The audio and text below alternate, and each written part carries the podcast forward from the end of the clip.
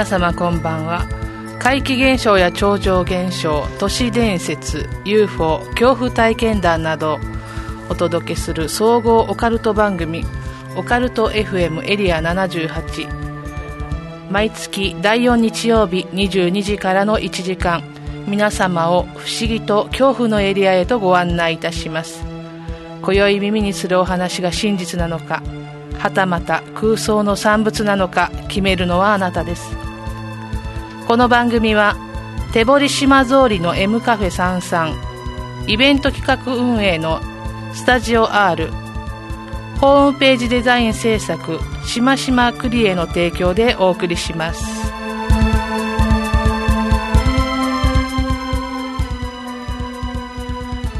改めましてこんばんは。総合オカルト番組オカルト FM エリア78この番組では怖い話不思議な話を実話から都市伝説などの未確認情報まで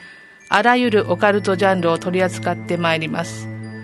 私エリア78案内人くすのきでございます。え今日はゲストお二人来ていただいております。まずはおなじみの親愛な隣人良健さん。こんばんは。こんばんは。今いきなりノイズが入った感じしました、ね、あそうですか？はい、声途切れましたけど今も途切れてますよ。怪現象。はい怪現象全然私のイヤホン。あこちらなかなか声途切れてますよ。え？はい。はい。じーってもなってるし声が途切れてます。このまま行ってもいいですか？行きますか？あそうです。私のヘッドホンは一切誰の声も途切れてないんですよ、曲も。あそうですか。入ってます、入ってますけど、うん、あの喋って聞こえてる音で時々途切れてますよ。ええー、楽しいスタートになりました、ね、2秒前ぐらいについてきて面白かったな、はい、面白かったです、はい、でそしてですね今ね、皆さんお気づきかと思いますけどもう一方ゲスト。今日はですね両健さんの怪談仲間の方が一人来ていただいています。レイレイさんです。よろしくお願いします。はいよろしくお願いいたします、ね、今日あのこのスタジオで3人って最多ですね。あそうなんですか、はい、3人はないですね今まで。ちょっとね今日はいろんな実話も含めてのお話を伺えるので私もドキドキワクワクなんですけどすでに霊障出てるみたいな。話なんですけど。これ放送はちゃんと乗るんだろうかなと。そうですね、えー、皆さんには。チェックが楽しみですね、ね、ちゃんときあの届いているんでしょうか。あの霊感のゼロの私は全くもって普通にしか聞こえていないというのがまたね 私らしいという。3人中2人がじーっと聞こえてましたね、はい、そうなんですか。いや全然聞こえないですね。あらら楽しい放送になりそうです、ね、みんな同じヘッドホンのはずなのに、えー、皆さんお付き合いください、はい、そうですね。皆さんちょっとあのなんかこれ聞こえたよとか変だよっていうのはぜひねあの連絡ください。リスナーさんで気が付いた方はですね。はいじゃあ今日は前半後半とまあ分かれていくんですけど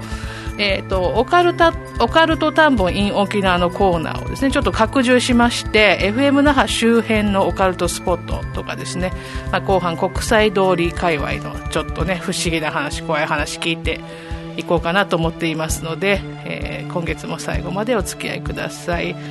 今日はあの突然ねこう オファーしてきていただいてるんですけどいろいろあの、お話をお持ちになるようなんで。非常に楽しみにしておりますのでよろしくお願いいたします。よろしくお願いいたします。りょうけんさんもまたね、はい、面白いお話。サポートで頑張ります、よろしくもうね先月に引き続き、はい、今月もお願いいたします。オカルト FM エリア78この番組は 78.0MHz FM 那覇での放送のほかリアルタイムではリスラジアプリを使ってスマートフォンでもお聞きいただけます。ポッドキャストでの配信もお楽しみいただけます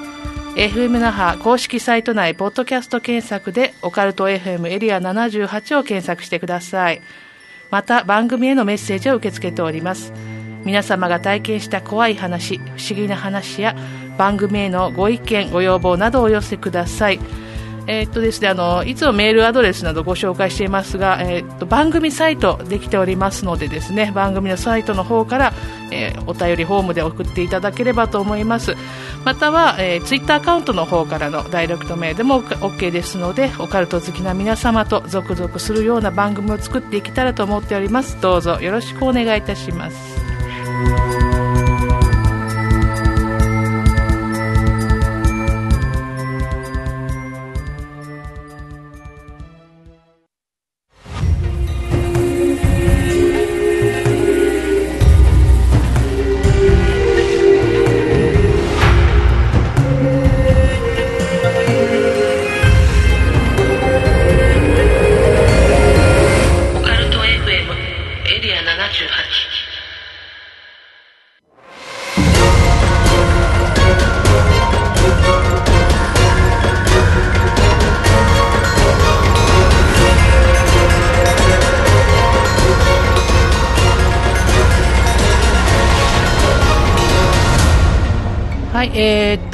カルト探訪 in 沖縄のコーナーでございます。ちょっとですね私がさっきからなんとなく突っかかり突っかかりした目がちょっと調子が悪くてですね台本がよく見えていないという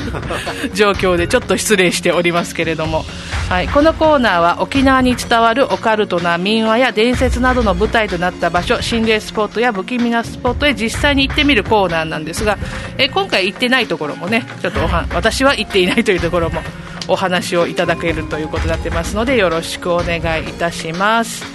はいえー、っとですね FM 那覇の周囲ってね結構なミステリースポットというか多いですよね。ねオカルトスポットがたくさんありましてお二人ともこの辺はもうよくご存知とまあそうですね地元ですのでね。そうですね。まあ、地元の方のお話がね聞けるというのは一番こちらとしてもありがたい。私がやっぱりこっちが地元ではなくて、なかなかあの書物とかですね、はい、ネットとかで調べた情報しか持っていなくて実際に地元の方に伺いたいこともたくさんありますので、ね、集まりすぎてる感じしますね。でもああこの一帯ですか？周辺はざっと見てもこんなにあるんだってぐらいそうですよね、うん、ツアー組んで夜中行きたいなってちょっと思うぐらいですけどね。ちょっと夜中時期で怖いでですね、あの夜中はさすがに。夕暮れ時期で、そうですねこのね夕暮れ時っていいですよね、このあの瞬間ね大間が時というか、あそうカレーの時。はいその頃にぜひあのツアーを一回、やりたいですね。少し世間が落ち着きましたら。たらやりたいです、ね、はい、はい、じゃあまずですねもう有名どころから少しご紹介してまいりたいと思うんです。これは私も実際行きましたけれどもすぐですね、まあ、お向かいというか FM 那覇の一番直近にあるミステリースポット、はい、といえば七つ葉かと言われているところですよね。えーと、昔七つ葉の森の近くに、まあ、お店がありましてある日から、まあ、夜になると若い女性がね飴を買いに来るようになったというお話なんですが、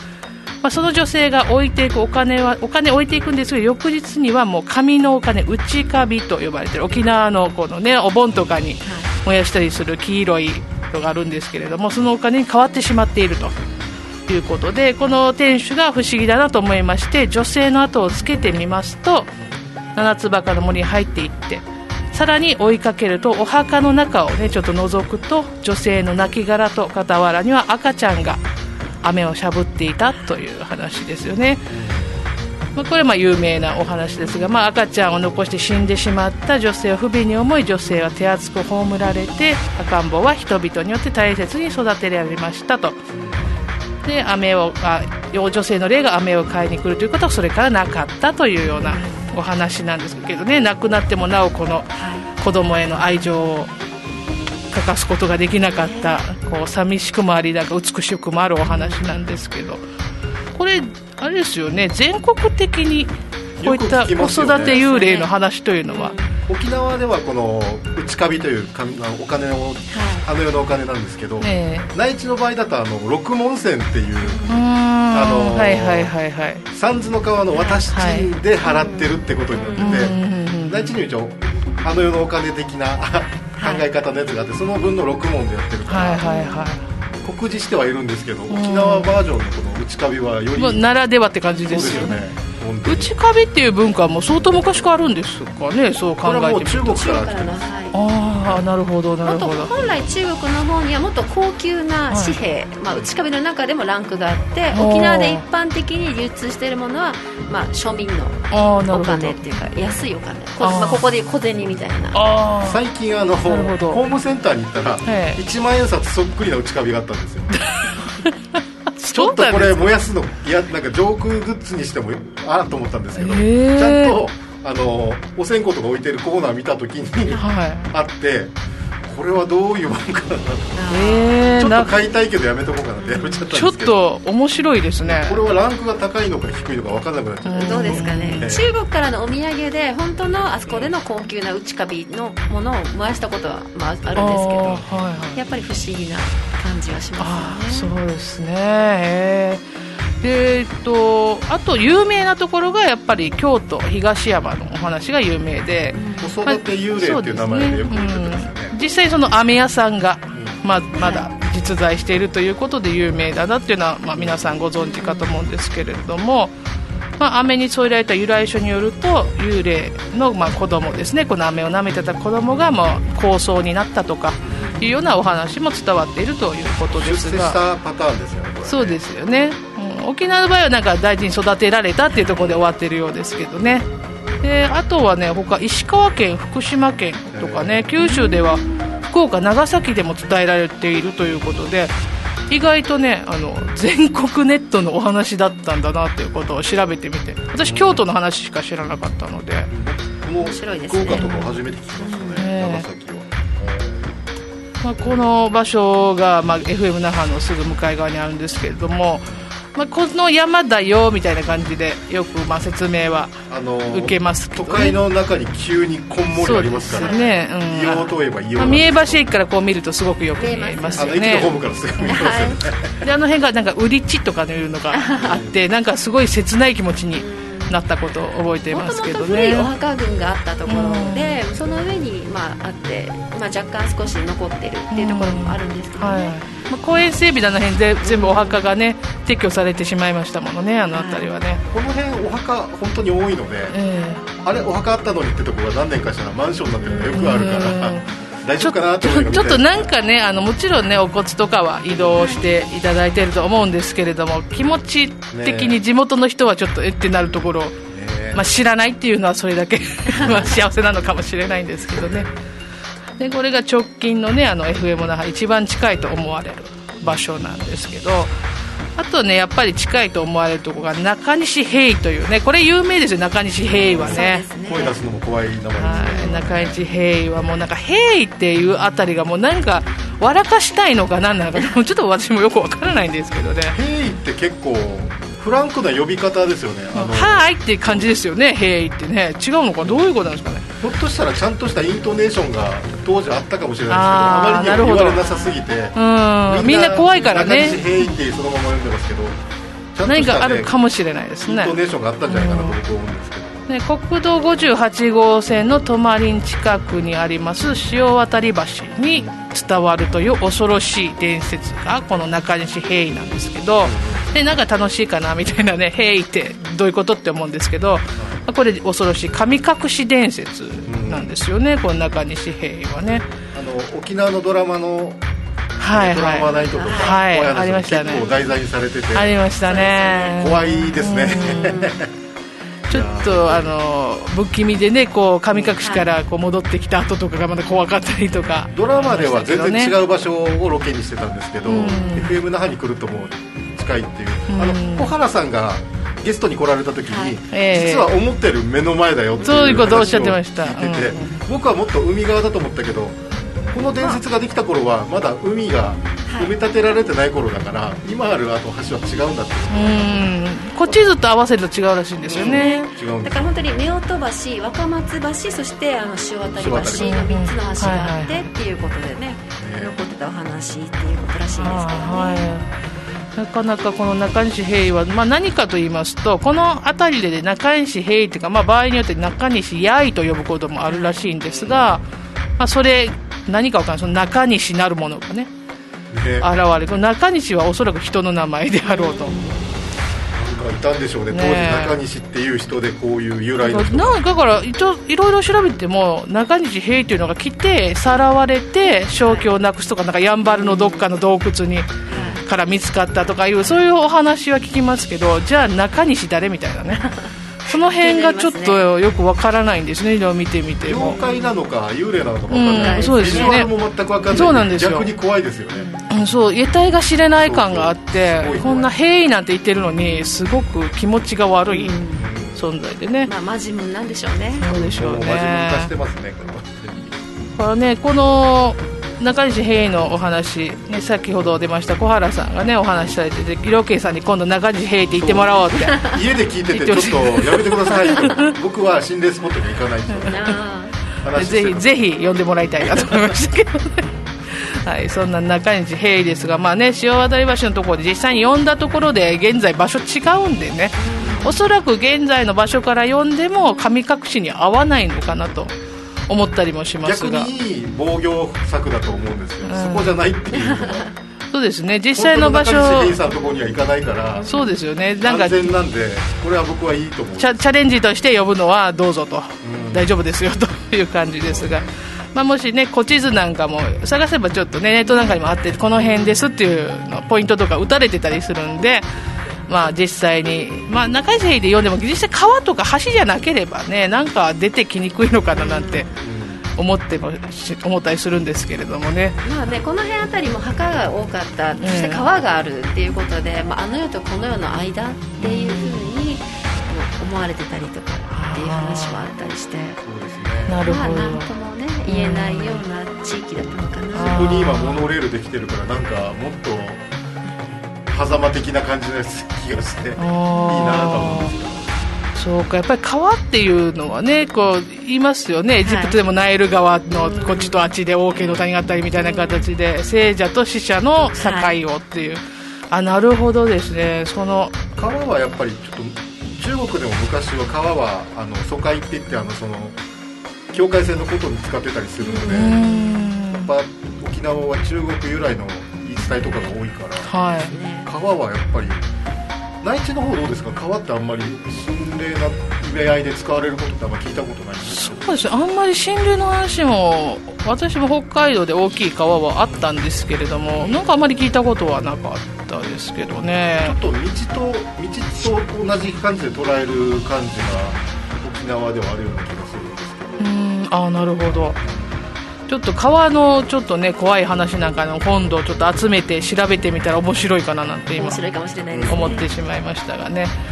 今日ちょっとですねレイレイさん来ていただいているので、はい、あのいろいろお話聞きたいことがありましてですね、実はちょっと気になっていることが分かって私ございまして、はい、あのクスケというあね、はい、私ももともと沖縄出身ではないの生まれは違うので、はいうん、このクスケートなんかくしゃみした後におじいちゃん、おばあちゃんたちがクスケーって言ってくれるんですけど、クスケってなってたんですね。はいでそれの由来をちょっとあるということを教えていただきたいんですが、ね、調べてみたら、まあ、この界隈にちょっとゆかりがあったんだなっていう説もあって、はい、諸説もちろんあるんですけれども、はい、あのやんばるの方に大層お金持ちな男、まあ、家族があって、はい、なかなか子供が授からないということで。まあ、奥さんがねちょっとおめでたしてることも知らずにその金持ちの男は、まあ、辻の遊郭と呼ばれてるこの繁華街に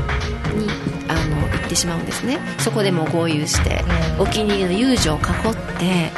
あの楽しく遊んで暮らす。でそもそも辻というのがあの遊郭が、まあ、戦前、まあ、琉球王朝時代からあって中国からの札幌市をおもてなししたり、まあ、あの時代が変わって、まあ、本土からのお侍さんをおもてなししたり明治時代には、まあね、政治とか教育界の皆さんをおもてなしするっていう独特な社交場でそこにはまあ芸者みたいな感じで歌や三振まあ、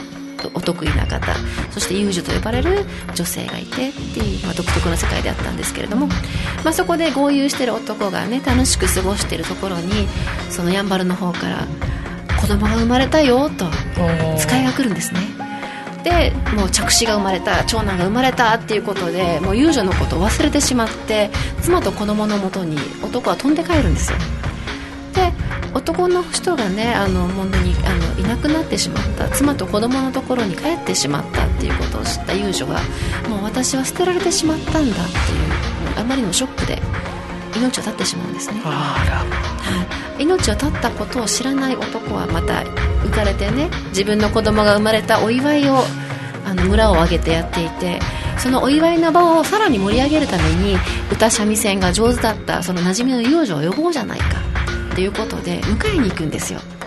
であのちょうど風の辺りでその遊女が歩いてるのを見つけてああちょうどいいところにいたじゃないかと。で女の人もね真面目になってるんですけれどももう男の人気づかずにいて「あああなたはひどい人です」って私を置いてしまうなんて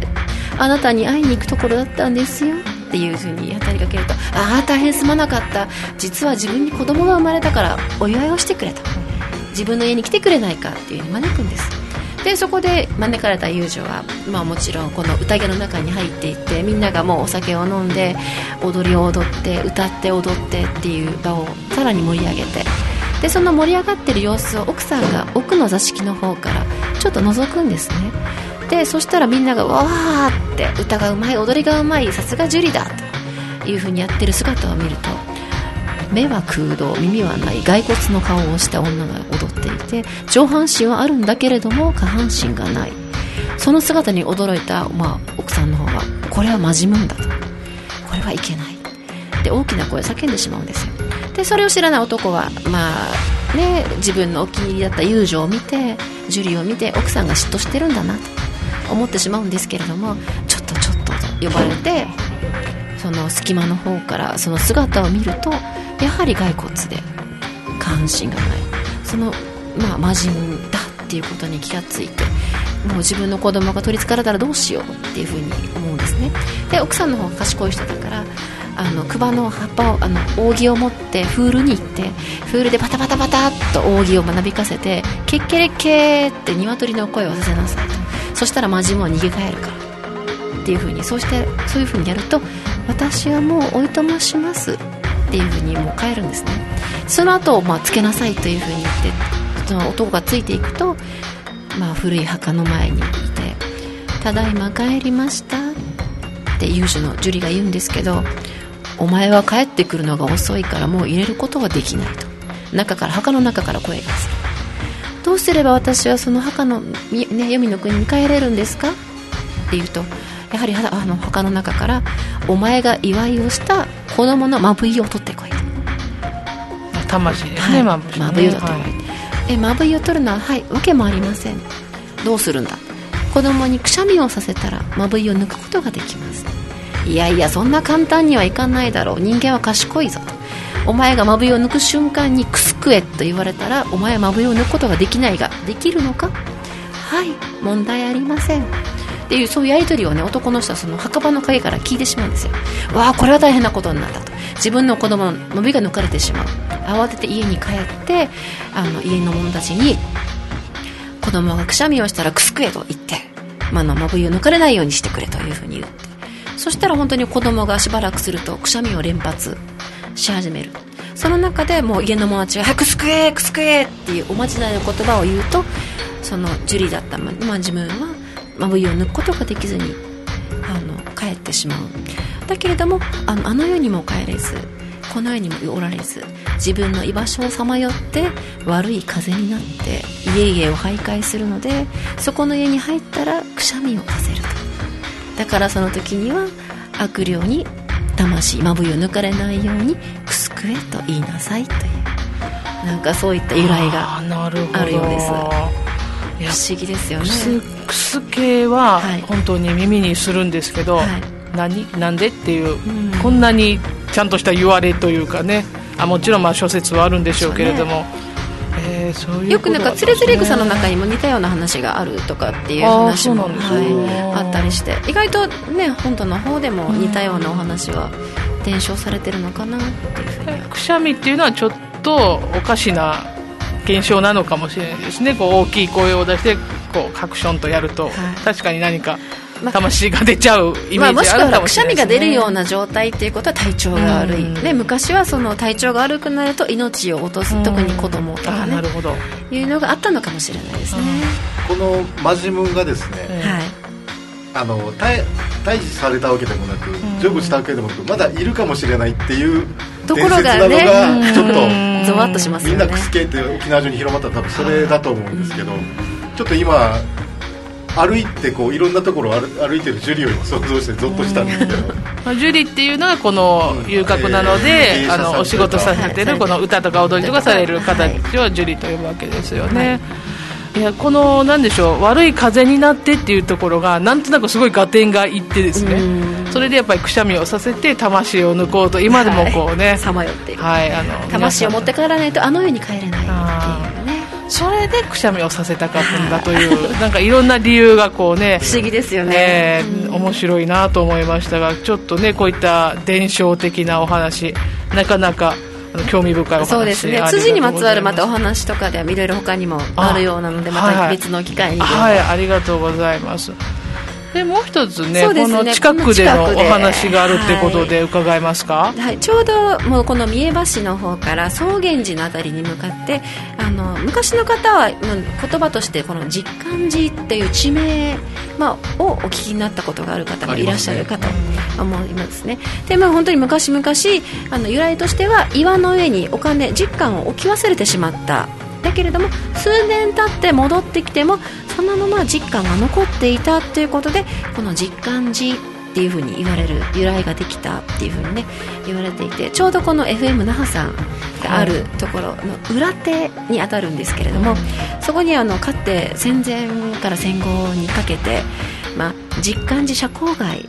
というまた通じとはちょっと違うあの繁華街歓楽街が、まあ、あったっていうふうにちょっと言われてるんですよ。はいでそこの方ではね本当に戦後とかっていうと、まあ、お酒を飲むだけではなく、まあ、1ドルで春が買えるよとかっていうようなないような、はいまあ、今年社会にそういったそういった場所だよねっていうようなちょっとお店もあっていろんな話があったりもして。私もあの20代の頃この近くでお仕事してる時があって早番でね出勤するとなんとなくまだ空いてるスナックがあったりとか、はい、本当に小さくて古くてはい、もうザ・昭和っていうような、はい、ですよね、はい、であの怪しい光となんかカラオケで。遠くで聞こえるあのエコーのカラオケのへ え朝朝にはい朝朝までやってるんですね。僕学校の登校する道がそれだったんで朝から聞こえてましたね でそれでなんとなくまだ、まあ、今はもう再開発をされてしまっているので更地になってしまったりとか、まあ、アパートマンションとか、まあ可愛らしいお店に変わってしまってっていうことで、だいぶ様変わりはねちょっとしてしまってる場所ではあるんですけれども、まあ、私がもうあのその、まあ、学生だった時によく行き行くお店、まあ、雑貨屋さん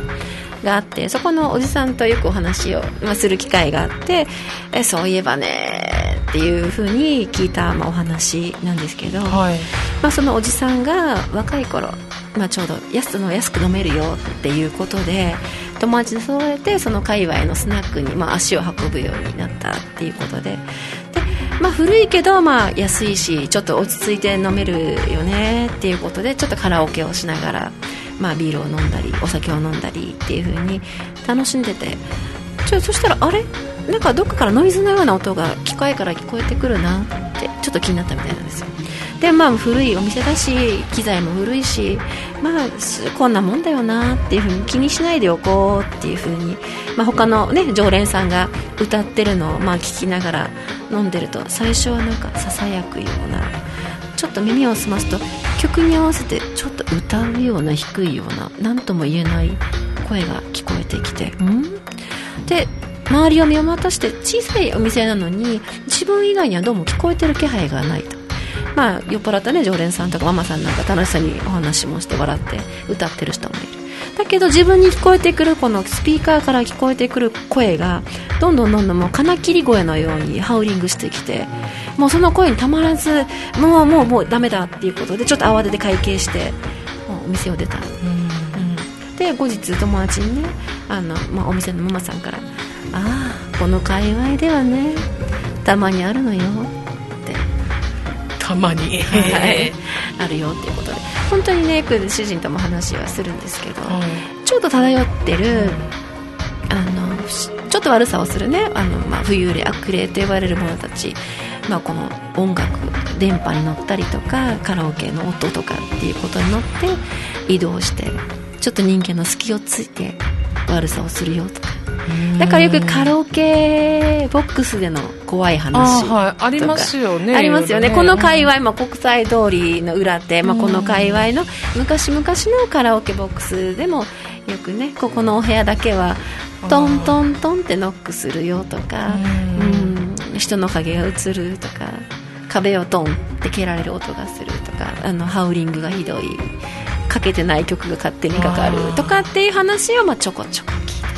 あの部屋はちょっとねっていう。やっぱりお部屋でなんかあったりとかなかったりっていうのはねちょこちょこって聞いたりするんですけどね。どうなんでしょう。カラオケボックスあたりはやっぱり集まりやすいんでしょうかね。どうなんでしょうね、ね、でもこういったね放送する、そうですよね。放送局とかこうやっぱりね、はい、電波のあるところにはとよく聞きますよね。なんか作りが似てますよね。その、はい、このスタジオもなんです分厚い扉をガチャンとして。あちょっとこうね、うん、えー、放送機材というかそうです、ね、マイクスピーカーを扱ってる感じとかが、うん、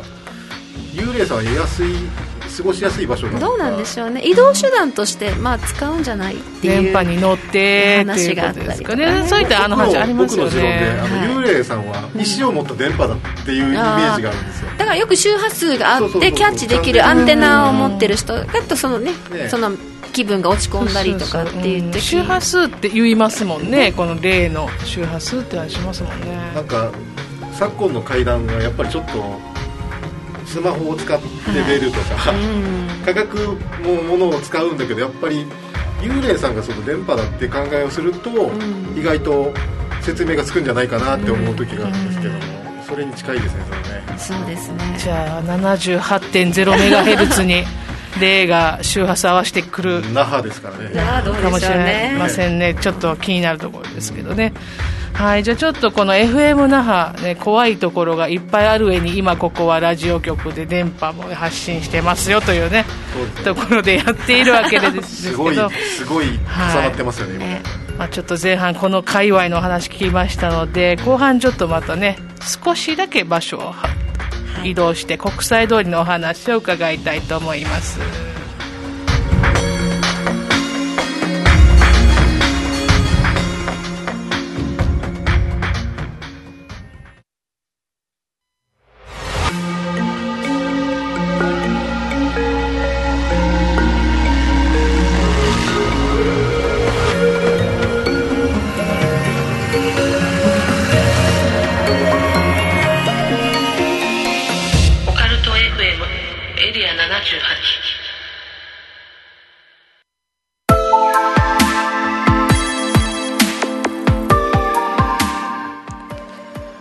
はい、えーと、後半のコーナーでですねちょっとまたお話を伺いたいんです。今日なんかこのスタジオ霊障ですかね？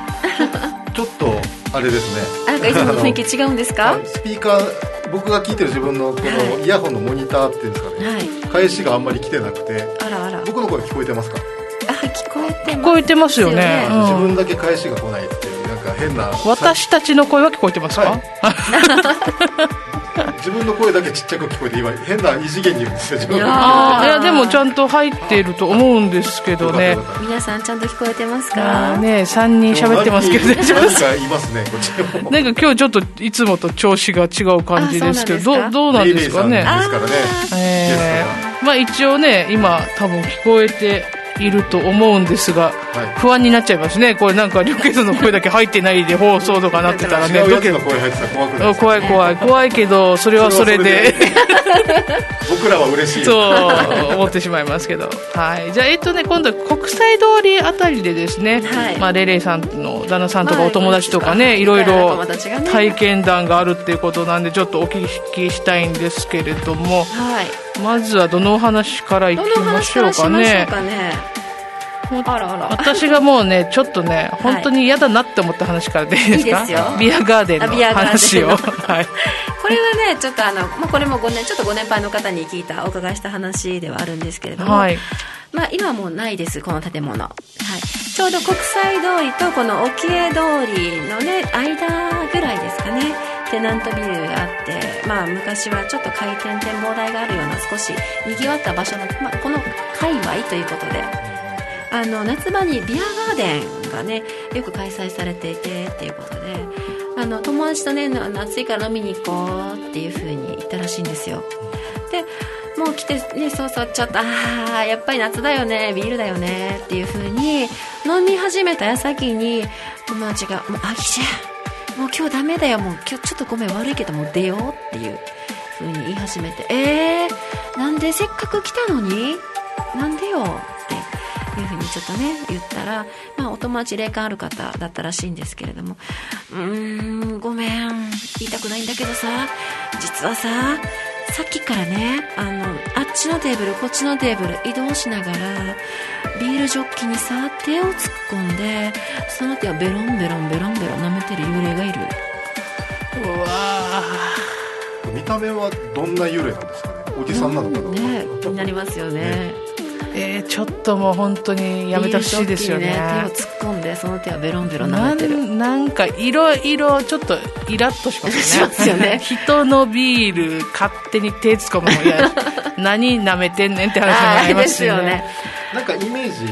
幽霊さんが触ると味変わりそうな気がしますね。でも言いますよね。なんかなんかうまみだけ取られるみたいなね聞きますよね。うまみを吸い取ってるんでしょう各テーブルのかもしれないですね腹立ちますねこれね。お金も払わず。本当ですよ。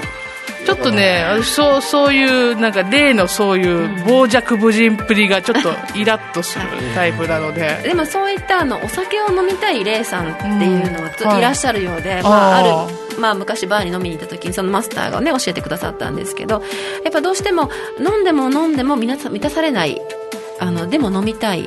っていうあのレイさんがどうしてもこの世にはいらっしゃる。でその方たちってあのあちこちさまよいながら特に繁華街とか飲み屋街をさまよいながらああこの人の後ろについていったらあの自分は飲めるんじゃないかなっていうような感じでついてくるらしいんですよ。でその方がね、まあ、例えばもう飲むじゃないですか、はい、1杯2杯と飲んでるうちにどんどん飲まされてしまって、まあ、憑依されて記憶がなくなる。聞きますよね。飲んで記憶がなくなるっていう。ひょっとしたらその全部じゃないにしろ、はい、あるあの世の方の、はい、あの世の方の触りを受けてえたくさん飲んでるはずじゃないのになんでか記憶がないんだよねとか。いつもはこのくらい飲んでも平気なのになんかそういうこと言う人いますよね、はい、いつもは大丈夫ななんで今日こんなに酔ってしまったのかな、みたいな。指輪どうしてかなみたいなことをおっしゃる方いますよね、はい、そういえばね。確かに酔っ払うとなんか心の防御力とかゼロになりそうです下がりそうですよね、そこつけ入れ込まれ、うん、つけ込まれるんでしょうか私がアルコール一切飲まないので、はい、こう酔っ払ってる人の記憶ない。を一切信じてなかったんですけど、僕も飲まないんでそうなんですよ、えー、絶対嘘だろとね旦那を責めるみたいなねタイプではあるんですけどいい持ってるなと思ってでも今この憑依されると言われると、はい。うん、ちょっとなるほどと思うんですよね。確かに別物されたタイプなので、えー、もうちょっと怖いです 実際記憶がその自分じゃないものが行動してるということなんで、はい、それはなんか納得できるなと思ってしまって、ただ怖いですけどね、ね、あのさっきの幽霊側からこの人についてたら飲めるかもっていうのっていうのは、死んでようが生きてようがのんべいの人ってそういう波長が合うんでしょうこの人と言ったら飲めそうって言ってついてくる人いるなるほどなるほど。やっぱり亡くなっても、はいあの趣味というか、はい、酒が好きなこの趣向とか嗜好品のやつとか、性格って変わらないんでしょうね。あるんでしょうね。皆さんぜひねあの、ね、ご家族亡くなった方がお仏壇にお酒を備えてあげてほしいです。お酒が好きな方がね、はい、でもいますよね。いらっしゃったらちょっとね、ちょっと備えてあげていただきたいなとちょっと思ったりしましたけどね。でうさんでしてね一緒に少しそうです。そうですね。それが一緒にね、ね、ご家族で飲まれるのが一番いいかと思いますのでね、あのぜひそうですね そうですよ、うん。安全安心安全。この時期に。宅飲み。はい。幽霊も宅飲みでよろしくお願いしたいと思うんですけどね、はい、僕はあのこの国際通りのはい、塗り壁ですか？塗り壁？そうですね、まあ、仕事柄ねどうしてもあのいろんな子供たちと接するちょっと機会があって、はい、まあ、中にやんちゃな子もねあの来るんですよ、うん、でそこで話してて私がちょっとこういうオカルト系好きっていうことで、うん、よくあの、まあ、子供たちとあのオカルト話もするんですけどすごい面白い子がいてあの本当にやんちゃなパッと見た感じやんちゃな子なんですけどもう純純真なんですね、はい、であの夜の国際通りで 友達2人と手をつないで3人で「ウェー!」って言いながらちょっと小走りになって走ってたんだって、えー、そしたらなんか本当にいきなりあの自分だけ何も見えない壁に突撃したらしく、うん、もう聞いてもうウェーって走ってたわけ。でそしたらさドーンってぶつかってからもう本当に国際通りでバシーンってお尻尻もついてめっちゃ痛くって。であの周りの観光客何がの子はとか変な風に見てからさ超恥ずかしいでも聞いて壁にぶつかった時のあの感触と厚みあれ絶対塗り壁。見えなかったんですね見えなかったみたいです。透明なものにぶつかったあ激しくて3人で行って彼彼女彼女彼女か。バーンって。がぶつかったってことですか？で一人だけ吹っ飛ばされて尻もついて周りの友達は「はい」っていう。あじゃあ誰の目にも何も見えてはなかったってことなんですよね、はい、はい、それをちゃんと塗り壁っていうあたりが、なかなか彼女のセンスは生かしてますね、はい、彼女はもともとちょっとそういうのがサダカの子だったのであそうなんです、ね、いろんなネタをたくさんいただいて霊感があるというような子だですね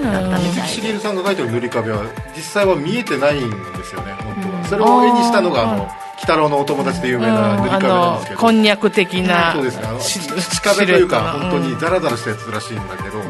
ほぼ体験した方は見えてなくて、全国共通の、あの追い払い方が、はい、棒で足元をこちょこちょするっていう。えー、かわい。いそれでいなくなるっていうんですけど。面白いですよね。国際通りでも棒を持って歩かないといけないなと思うんですよねちょっとね。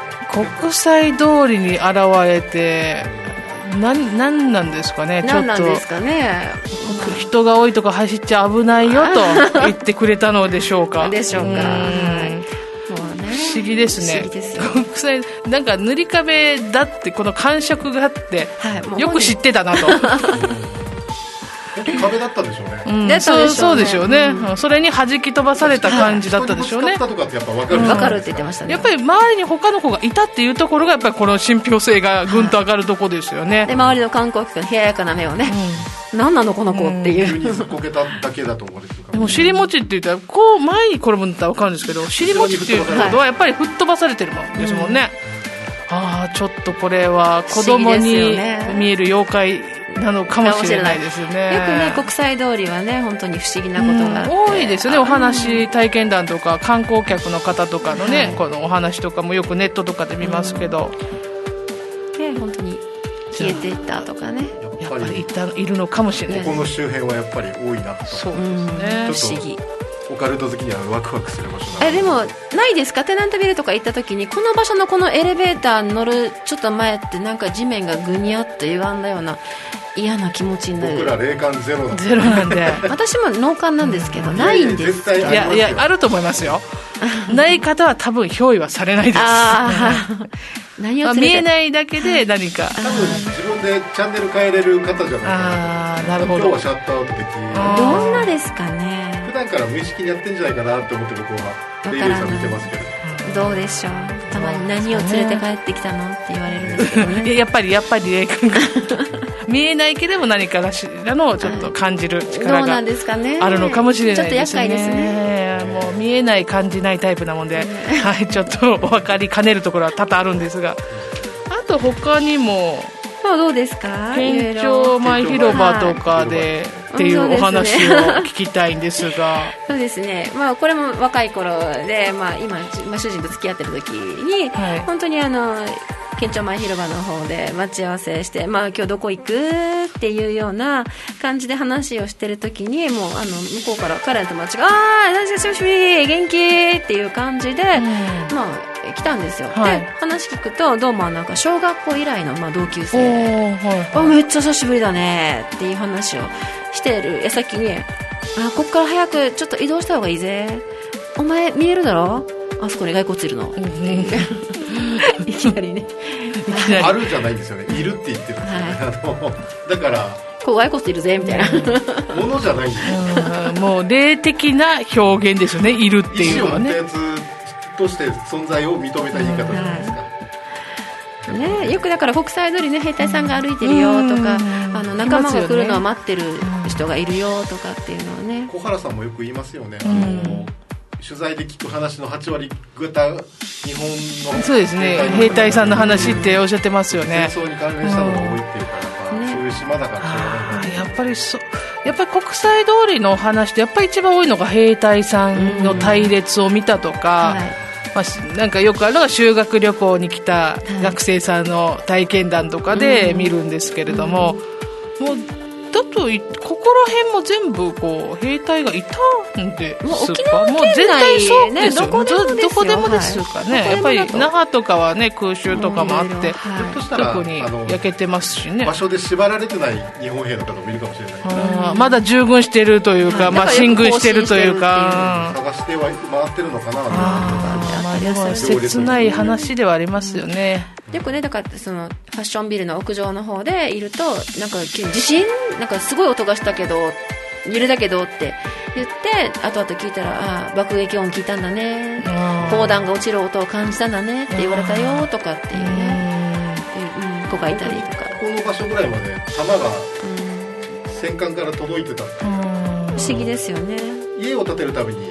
あの更地にすると出てくるらしい。んですよね砲弾だったり弾丸だったり。いろいろはい。いや未だに不発弾処理をしているのは地域ですしね、うん、そりゃ、ね、まあ、あっても全くおかしくないし、うん、まだ70年ぐらいかかるとかね、うん、言いますもんね、全部取るまでには。そうですね、やっぱり地域柄の話という感じもいたしますね。まあ、あの世とこの世が近いのかなっていうところですよね。だからこそあれじゃないですか。本当にあの平和通りでねよく引っ掛けられるよきっちゃきする場所があるよとか、足を引っ掛けられるあそうなんです。方言できっちゃききっちゃききっちゃきって言うんですね、あなんかつまずくとか、引っかかるとかいう。何にもないところで年中でしょ。年中何にもないところで転ぶんですよ。だからよく霊につまずいてるんじゃないとか言われるんですけどいやいかんせん見えないのでっていう感じなんですけど。あとはクモの巣がふわってかかるような。そうです。それもよくあるんですけど。それ霊ですよ体験してるじゃないですか。クモの巣かな、はい、いやクモの巣の方が逆に嫌ですけどねもうなんかもう気持ち悪いしっていう、ね、なんかこうまとわりつく感じ、はい。程度なんかあるんですけどね、この界隈の公園でよく、ね、ちょっとデートしてたらクモの巣かかってとかっていう話をじゃあちょっかい出してきてるのかもしれないですね、はい、あとは牧師の方ではよく火の玉がね出るよとかもうなんかありまくりますね、この辺。草原地に真っ白い人がいますとか、はいはい、えー、そうですね。この本当にこの辺ですもんねみんなね。朝とからこの。那覇町会談もしたいですね。そうですね。ちょっと階段集めてみて、ねお客さんにも伺いながら、はい、そういうの楽しそうですね。この辺の怖い話をよくやってたのでああそうなんですね。意地悪くお帰りは気をつけてくださいってやりやすいんですけどのばっかり集めてやるのも楽しいから。楽しそうですね。また楽しいアイデアがいろいろ浮かんできましたがまあ、そろそろねこの楽しいお話も 終わりに山形屋の屋上で小さいおじさんを触った話とかございます実はね来月の特集が小さいおじさんなんですよ。そのお話また別に聞かせていただいていいですかそうですねちっちゃいおじさんの話とかまだまだねたくさんお話をお持ちなんですけれども今日はちょっとお時間の都合でですね、はい、この辺にということなんです。他にもやっぱり那覇の話が多いんですか？身近な話でも多いですよ。職場とかでも本当にあの人の話をするなとかトントントントンってあの足音するな姿見えるなとか。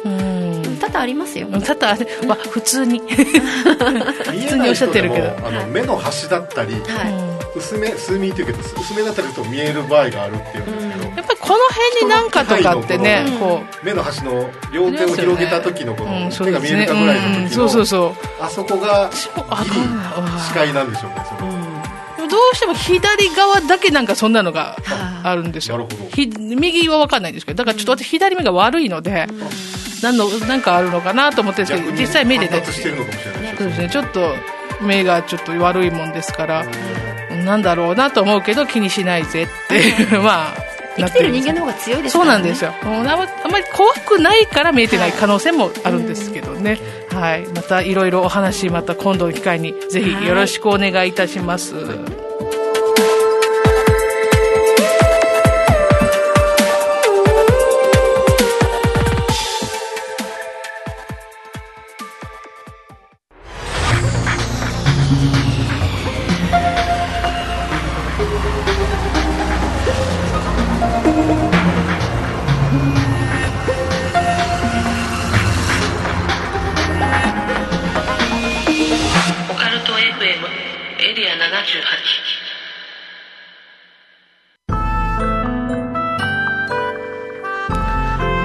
あっという間に エンディングでございます。本当にあっという間でございました。今日は早かったですね。やっぱり、こう、3人いると、あ、本当にあっという間でしたね。ありがとうございました。それっぽい現象も起きてますしね。そうですね。本当に霊障らしきものも感じつつの1時間でございましたけれども、ちょっとこちら辺でお知らせを挟ませていただきます。先月の放送でご案内しました2周年限定デザインステッカーですが、えー、前回の放送ではまあ応募締め切りをこの放送ぐらいまでみたいなざっくりしてなんですけれども今月末3月31日ということでご案内改めさせていただいています。もうすでにですね結構皆さんご応募いただいて本当にありがとうございます。コツコツ送っていた送っております。本当に嬉しいことでございます。まだですね応募フォームあもうじいじしてますよ。はい、じいじしてますよ。欲しいって言ってるんですか。はい、あのはい聞こえます？さっきからノイズがすごいですよ。全く聞こえないんですけど。本当ですか？楠木さんの声途切れてます。今入ってます。あええあら素敵。ステッカー欲しいんですか？欲しいんですか？あげますよ持ってますよ今日。まあ、なんという、ええー、もうもう本当に霊感がなさすぎて一切綺麗に聞こえてますこれ僕と楠木さん2人でやってたら僕だけ怖くなりますよね。あれ自分あそうですそうですよね今日は2人いるからね。さんいるから、えー、そんなにノイえ一回もノイズないですかですか？今今の長かったですよ。最初の時より今の方がはっ左耳だけ来たりするんですよね。あら不思議ですね。わ霊障 はい、でステッカーの方ですね、えー、番組公式サイトの方のお問い合わせフォームコンタクトフォームございますのでそちらの方からご応募くださいいつものロゴマークの8のところがですね8目になってるんですけれどもそちらがね赤くなってるというねデザインでございますのではいレッドアイズぜひですねお帰りリスナーとして番組の宣伝にもご協力いただけると大変ありがたいです。よろしくお願いします。はい、えー、っとですね、あとこの番組サイトの方では過去に取り扱いましたこの恐怖体験談で掲載許可が下りているものを随時更新していく予定ですのでそちらの方もぜひご覧くださいあとですね番組のグッズショップがありましてすずりというサイトで、えー、限定販売しておりますが今回クリアファイルなども新しく商品入荷しておりますのでよろしければご覧になってくださいすべて公式サイトからリンクの方で見に行くことができます。ぜひ一度ご覧ください。で、来月のメインテーマ、ちょっとさっき言っちゃいましたけど、ちっちゃいおじさんです。リクエストがありましてですね、ちっちゃいおじおじさん特集してくださいということで、えー、ちっちゃいおじさんエピソードをお待ちしておりますので、レイレイさんもぜひ、はい、はい、お願いいたします。はい、そして他にもですね沖縄の妖怪ユタ未解決事件呪い呪術民話昔話などいろいろテーマありますしこのようにリクエストいただければ割と早い時期に採用させていただいてますのでよろしくお願いいたします、はい、他にもですねあの恐怖体験談などどんどんですね私の方に聞かせてください、まあ、何かにつけて聞くのが好きなもんで、はい。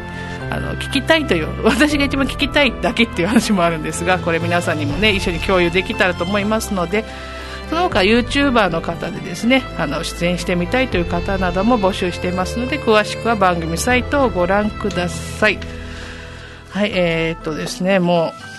本当に時間がなくなってまいりました。今日はお二人ゲストありがとうございます。ありがとうございました、はい、もうどうでどうでした？あのこのどうでした？ってなんか。どうでした？ブーですよ今。マジですか？マジですよ。ええー、とって今幽霊さんがはい代わりに答えてますねきっと、えー、もうこれ私一人分かってないのが本当に謎なんですけど。面白いな。面白いですね、えーそういえば今日とか昨日とかですね、母親と電話で話してたら、うん、スピーカーフォンで話してるんですけど、はい、なんかしょっちゅういろんな音するよって言われるんですけどなんかなんかあるんですかね？集まってるんですかね？お彼岸の時期でもありますからね。そうですね。明日お彼岸ちょっとね、はい、ちょっとお仏壇をお掃除してお花を供えたいと思います。はい、えー、今日は、えー、ゲストにレイレイさんと親愛な臨時良健さん来ていただきました。またぜひ遊びにいらしてください、はい、ありがとうございました。ありがとうございました。この番組は手堀島通りの M カフェさんさんイベント企画運営のスタジオ R ホームページデザイン制作のしましまクリエの提供でお送りしました。それでは来月も第4日曜日4月25日22時にお会いしましょう。案内人は楠木でした今宵耳にしたお話が真実かどうか決めるのはあなた自身ですそれではおやすみなさい良い夢を